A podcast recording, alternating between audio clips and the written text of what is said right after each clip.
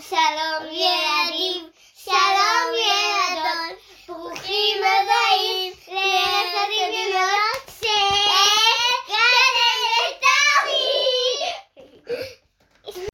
ערב טוב.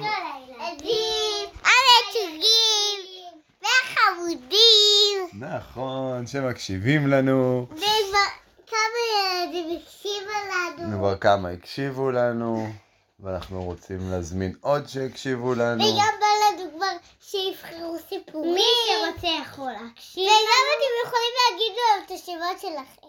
נכון, נכון. אז אה, ככה, אנחנו היום אה, צריכים להחליט שוב על דמות ועל אה, מקום.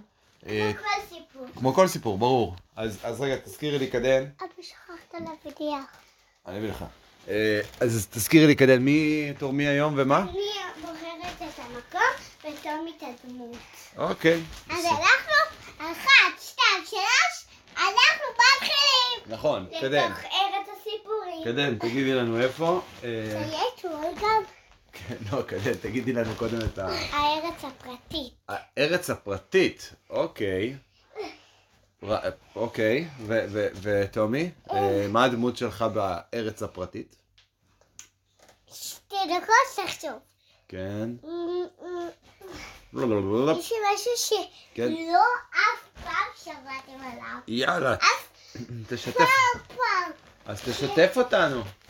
לפני המון שנים. זה אביר. אביר, אוקיי. אביר בארץ הפרטית. אז אנחנו הולכים לבוט, ותכף חוזרים. אז חזרנו עם הסיפור שלנו על האביר בארץ הפרטית. אתם מוכנים? אז קדימה. לגלוש יותר הסיפור. לגלוש לארץ החלומות. אוקיי, בוא נגלוש לנו. אז אה, ככה, פעם אחת בממלכת רחוקה חי אביר צעיר בשם סר סדריק. הוא נודע בכל הארץ בזכות גבורתו ואומץ ליבו בקרב. יום אחד הוא קיבל הודעה מהמלך שקרא לו לצאת למסע מסוכן לארץ הפרטית, לארץ פרטית שהייתה אסורה אז לזרים במשך שנים. על פי השמועות, ארץ היא ביתו של מכשף רב עוצמה, ששמר על אוצר מחושף. המלך היה נואש לרכוש את האוצר, שכן האמינו שהוא מחזיק במפתח לשגשוג ואושרה של הממלכה. ללא היסוס, יצא סר סדריק למסעו. רוכב על סוסו דרך יערות והרים, כשהוא מתמודד עם סכנות רבות לאורך הדרך. הוא חצה נהרות גועשים, טיפס על צוקים תלולים, ונלחם בחיות בר בחרבו. אבל ככל שהתקרב לארץ הפרטית, הוא התחיל להרגיש תחושת אי נוחות גוברת. הסיפורים ששמע על מכשף והאוצר המחושף מילאו אותו באימה. כאשר הגיע לגבול, לקרקע הפרטית, הוא נעצר, את מגייקת לנו באמצע הסיפור? הוא נעצר על ידי קבוצת שומרים שהזהירו אותו, כי הוא יעמוד בפני תוצאות קשות אם ינסה להיכנס.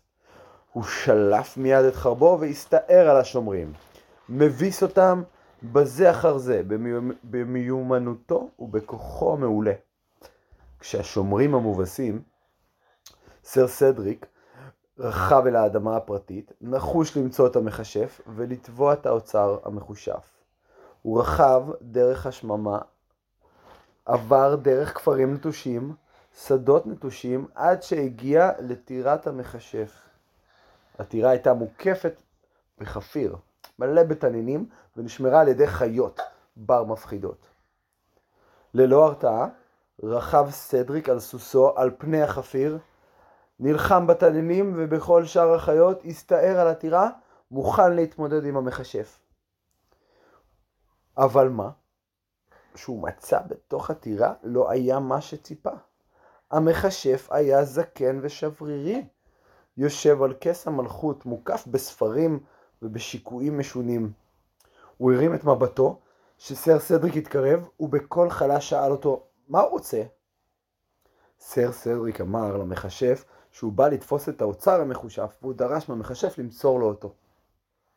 אבל המכשף רק הניד, רק הניד בראשו ואמר, אתה יכול לקחת את האוצר אם תרצה, אבל תגלה שהוא לא יביא לך שום שמחה. סר סדריק תמה בראשו, על מה מדבר פה המכשף שלנו? אך הוא התעלם ממנו ומהעצה ומה, שלו והחל לחפש בטירה את האוצר. הוא מצא תיבה גדולה, מלאה בזהב ובתכשיטים, אבל איך כשהוא הרים חופן מהאוצר, הוא חש תחושת ריקנות בתוכו. לאוצר שהוא נלחם כל כך לרכוש ולהשיג לא היה ערך אמיתי עבורו. וכשרכב חזרה לארמון המלך, הבין סר סדריק שגבורתו האמיתית אינה התמודדות עם סכנה והבסה של אויבים, אלא באומץ להתפד... להתמודד עם הפחדים ולעשות מה שנכון. הוא החזיר את האוצר למכשף, והוא רכב הביתה. מרוצה בידיעה שעשה את הדבר הנכון.